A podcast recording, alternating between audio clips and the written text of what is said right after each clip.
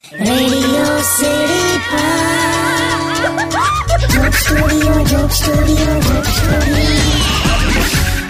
back radio city joke સ્ટુડિયોમાં આપનું સ્વાગત છે. કિશોર કાકા શું વાંચો છો? આ ન્યૂઝપેપરમાં કોલેજની એડવર્ટાઇઝ જોન ને.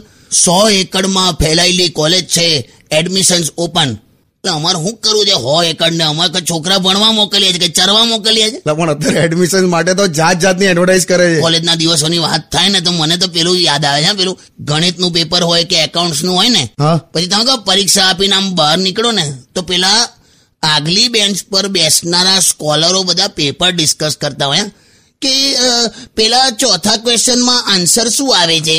ઝીરો પોઈન્ટ ટુ ઝીરો કે ઝીરો પોઈન્ટ ઝીરો ટુ એની મને આપણો કંઈક તેર હજાર જેવો જવાબ આવ્યો હે? કંઈક મોટો લોચો વાગી ગયો એવું થઈ જાય આપણને આમ. પછી જે મોડું લઈને ફરતા હોય ને આપણે જોવા જેવું એમ મજા આવે. પણ કાકા અત્યારે એડમિશન્સ માટે એવી દોડાદોડ છે.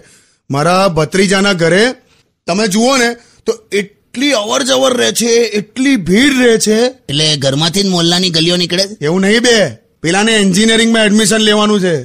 તો એટલા લોકો આવે છે સજેશન આપવા? કોલેજ પણ ખરેખર જોઈને સિલેક્ટ કરવાની લા.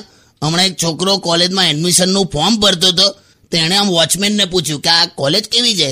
તો વોચમેન કે સારી છે મેં પણ અહીંથી જ એન્જિનિયરિંગ કરેલું. Stadium with Kishore Kaka only on radio city ninety one point one only on Studio,